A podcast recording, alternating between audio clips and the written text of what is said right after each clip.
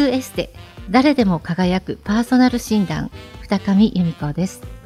今回の聞くエステは前回に引き続き私がアドバイスをいただき勉強させていただくというスペシャル企画です。というわけで今回のゲストはイメージコンサルタントのプロ中のプロ、えー、立候補者を選挙に勝たせるその卓越した手腕から勝たせ屋の意味を取るブランディング戦略家鈴鹿久美子さんをお迎えしております。それではスペシャル企画パート4どうぞ。トーカーズ。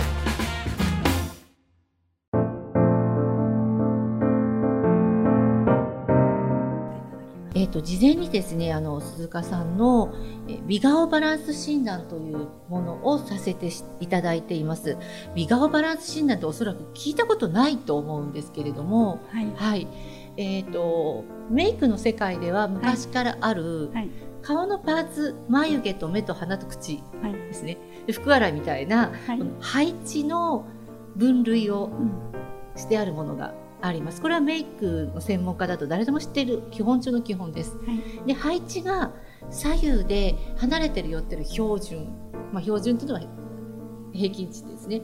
で縦に離れてる寄ってる標準プラス上下は2つありまして上に寄ってる下に寄ってるがあります、はい、でそうすると 3×5 で15パターンあるという、はい、まあ、福洗いのような話なんですが、はい、あのやはり左右も上下も標準であること。これをゴールデンプロポーションとしてそこを目指してメイクをするというのが、まあ、オーソドックスというか基本中の基本とされていましたが、はい、ある時あのすごく人気のある、まあ、もう男性たちからも人気あり若い女の子たちも憧れている可愛い女優さんのなんか雑誌が開いてあってですねその顔可愛いなってなんとなく眺めた時にこの子はでも黄金比ではないなと。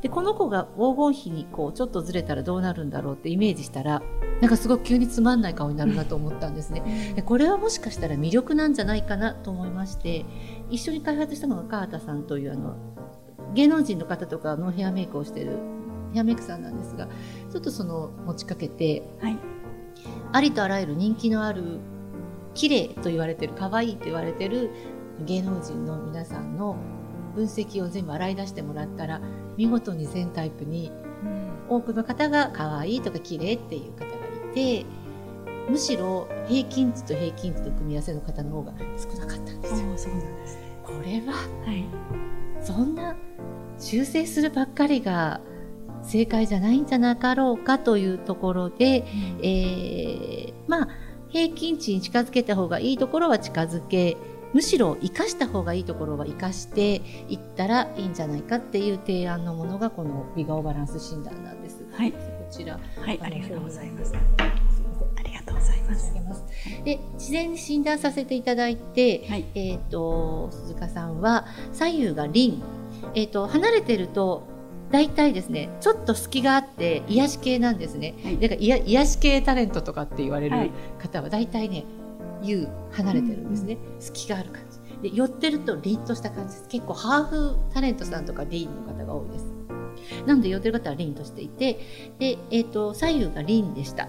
で、えーと、上下バランスでいうと私もそうなんですが上顔で上に寄っているタイプですね、はい、でえっ、ー、とリン上の方ってどんなタイプかというとまさにこういった感じです、はい、えー、知性を感じさせるシャープなクール美人です。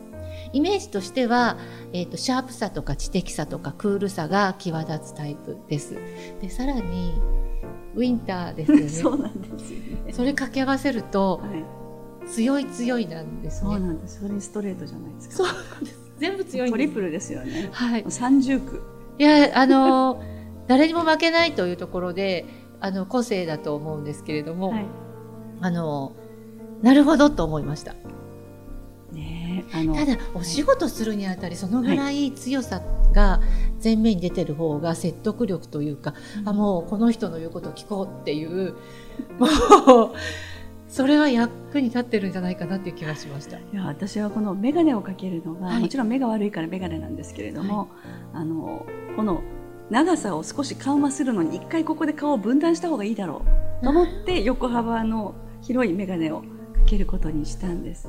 あコンタクトしない理由として、はい。で形も横幅を作ってるんですね。さすがです、うまくいってるかどうかわからないですけど、ええ。じゃないとやっぱ長すぎて昔私あの子供の頃ですけど、おじさんにうん「久美子は顔が長いな」と言われてえ、「はそうですか？はい、はって聞いたら馬がとろろ食ってるみたいだ なんというどんだけ長いんだろう。女の子になってこと？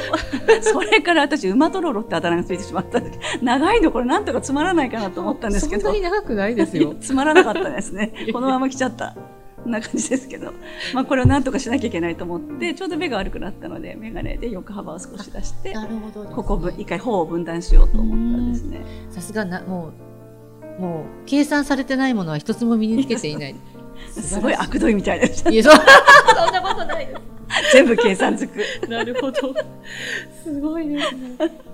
なんかね、あのー骨格タイプとかでも言われること多いんですけど、この美顔バランス診断すると、よく言われるのが、じ私自身もそうだったんですが、はい。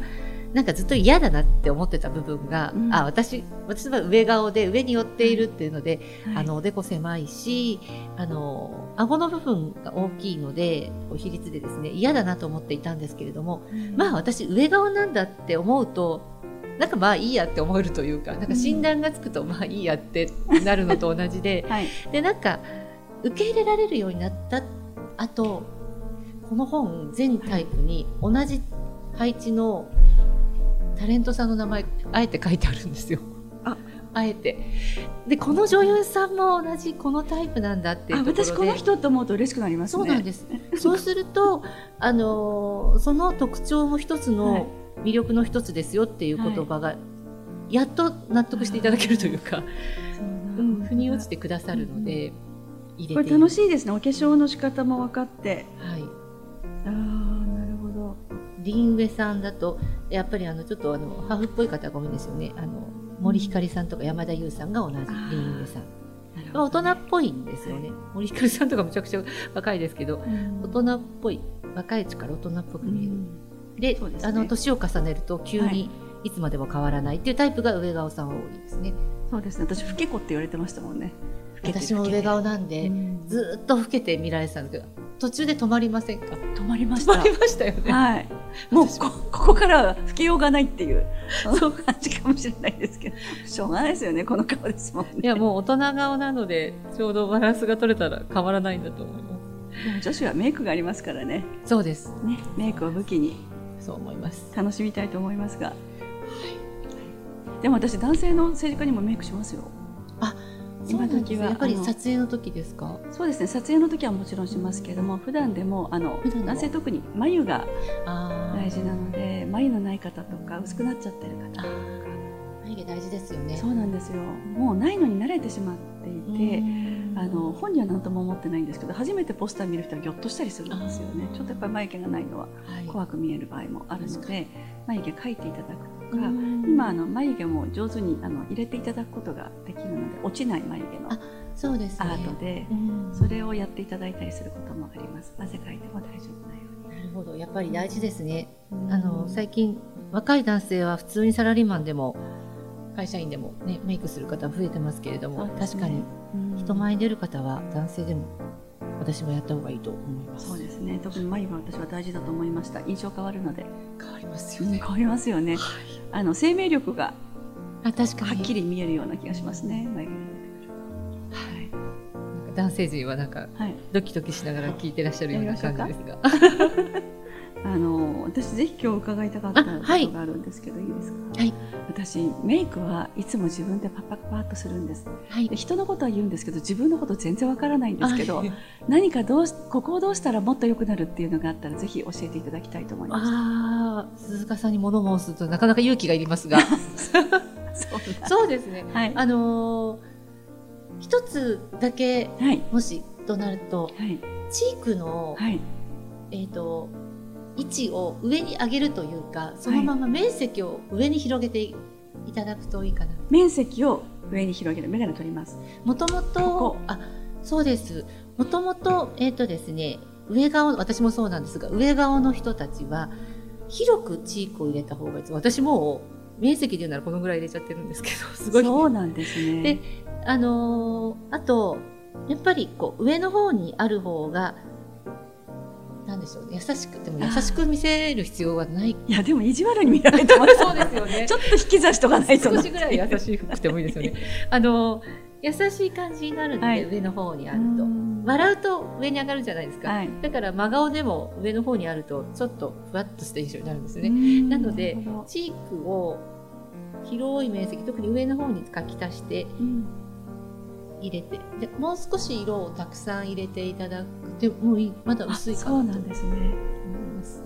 すいません物申しい。えいえありがとうございます。なるほど。と思って今拝見してます。なるほどそこまで入れるんだと思って。確かにこうちょっと丸く見えますねなるほど馬とろろから脱出したいと思います 私ももうね私たち女性はここが痩せてくると老けるので、うんよくなんかここ、ここですね。あの、ここって聞いてる人わかんないですね。目の真下のほっぺたのところですね。はいそこによくヒアルロン酸入れる女性多いんですよね。40代とかになると。ここ膨らませるんですか？うん膨らませるというか痩せてきちゃってる分を若い頃みたいに戻すだけなんだと思うんですけれども、ここが痩せるんですよ。目の真下が。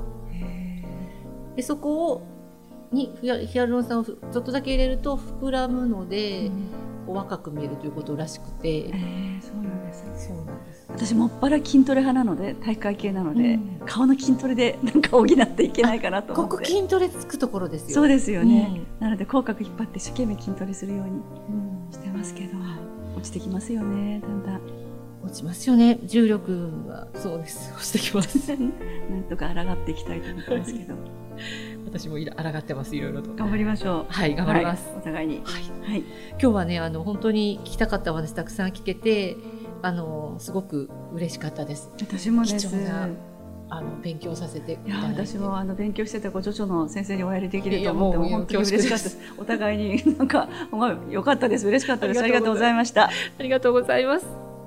えっと、私の方としても、今日、あの、お勉強させていただいたことを、今後の仕事の方にも、あの、活かしていきたいと思っています。聞くエステ、誰でも輝くパーソナル診断。本日はゲストに、政治家のためのブランディング戦略家、鈴鹿久美子さんをお迎えしてお送りいたしました。鈴鹿さん、ありがとうございました。どうもありがとうございましたありがとうございます。